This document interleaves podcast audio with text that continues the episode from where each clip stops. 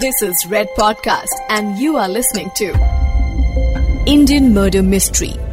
वो कहते हैं ना कि कलाकार वही है जो अपने चाहने वालों की नब्ज पहचानता हो ऐसा ही कुछ जलवा था धनी राम उर्फ़ अमर सिंह चमकीला का जो पंजाब के उन गिने चुने लोक गायकों में से थे जिन्होंने छोटे से करियर में न सिर्फ़ लोगों का दिल जीत लिया बल्कि अपने नाम अमर को भी सार्थक कर गए यही नहीं उन्होंने अपने जीवन की आखिरी सांस भी तब ली जब उन्हें एक कार्यक्रम के आयोजन में स्टेज पर जाने से पहले गोली मार दी गई। मैं हूँ सौरभ आपके साथ रेड पॉडकास्ट पर, और आप सुन रहे हैं इंडियन मर्डर मिस्ट्री अपने 9-10 बरस के लोक गायकी के छोटे से करियर में, चमकीला ने पंजाब के हर गाँव, कस्बे में लगने वाले अखाड़ों, मेलों और जलसों में अपने मौज मस्ती भरे गीतों से ऐसी धाक जमाई थी कि बूढ़ा हो या जवान हर किसी के होठों पर चमकीला के ही गाने गुनगुनाए जाते थे।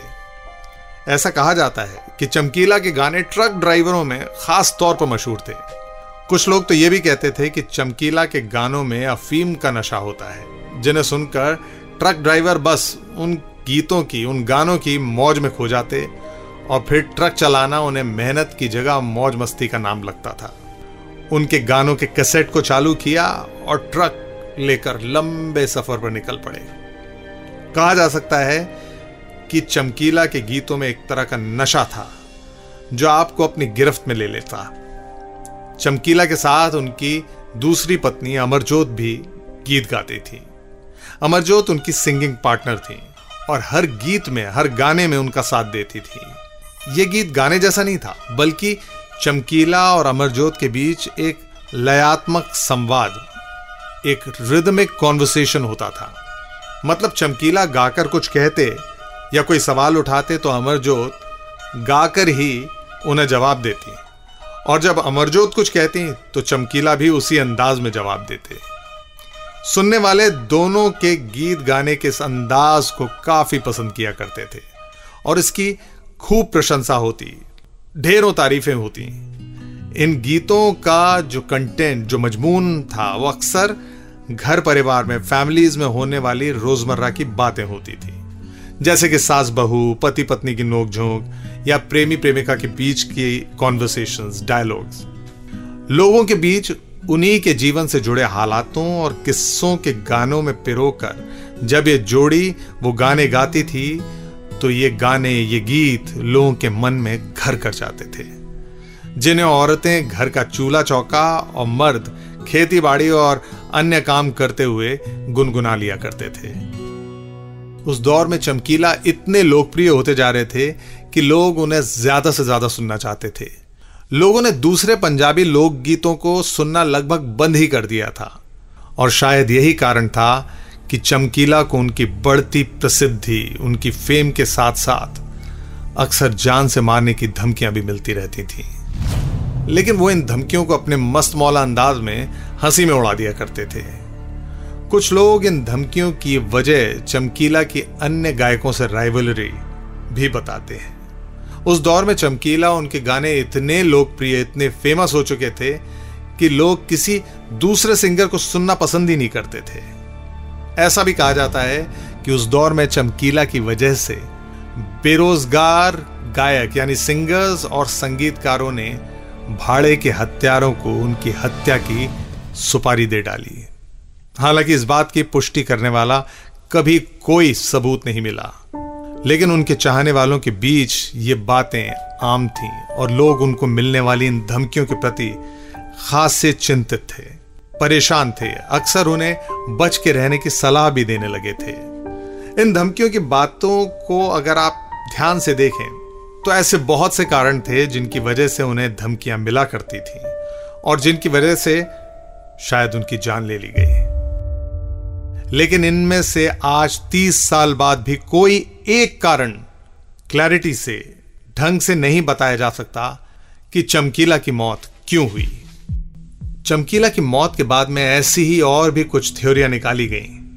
जैसे कि चमकीला खुलेआम डबल मीनिंग गाने गाते थे, और उस दौर में ऐसा करना काफ़ी मुश्किल या कहना चाहिए खतरनाक हो सकता था।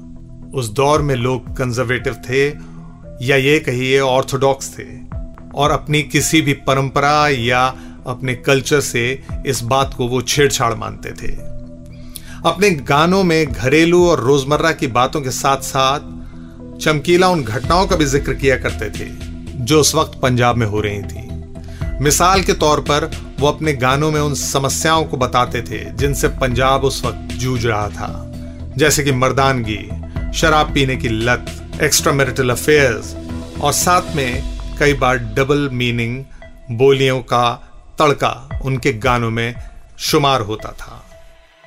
उस दौर के लिहाज से ऐसे सॉन्ग्स गाना जोखिम भरा काम था, क्योंकि ये वो वक्त था जब टेररिज्म अपने चरम पर था और इस आंदोलन से जुड़े लोग पंजाब को लेकर पवित्रता का विचार रखने की बात किया करते थे।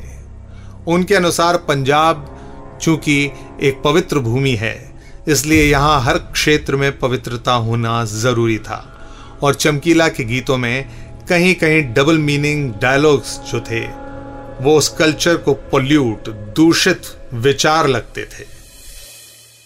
इसे भी पूरे सच से नहीं कहा जा सकता, क्योंकि ऐसा भी हो सकता है कि ये खालिस्तान समर्थकों से मिलने वाली धमकियाँ पूरी तरह से चमकीला के फैंस के दिमाग की उपज ही कही जा सकती है, या शायद टेररिज्म के समर्थकों ने अपनी धमक की आवाज़ को ऊँचा रखने के लिए ऐसी धमकी दी हो या केवल बात फैलाई हो, क्योंकि चमकीला ने खुद कभी पुलिस को इन धमकियों की रिपोर्ट नहीं लिखवाई। तो अगर चमकीला को जान से मारने की धमकियाँ दूसरे सिंगर्स, म्यूज़िक डायरेक्टर्स और टेररिज्म के चाहने वाले नहीं दे रहे थे तो ये धमकियाँ कौन दे रहा था? खैर, एक दिन ये लगातार मिलने वाली धमकियों का सिलसिला थमा तो लेकिन धनी राम उर्फ़ अमर सिंह चमकीला और उनके साथियों की मौत के साथ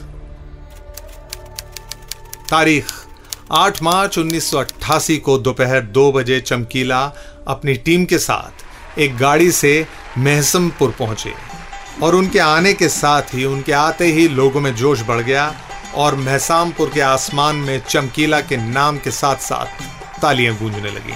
अनाउंसर उन्हें स्टेज पर आने के लिए आवाज़ दे रहा था। भीड़ से घिरे चमकीला लोगों का अभिवादन करते हुए धीरे धीरे स्टेज की ओर बढ़ रहे थे। पर तभी भीड़ को चीरती हुई मोटरसाइकिलों ने माहौल गरमा दिया।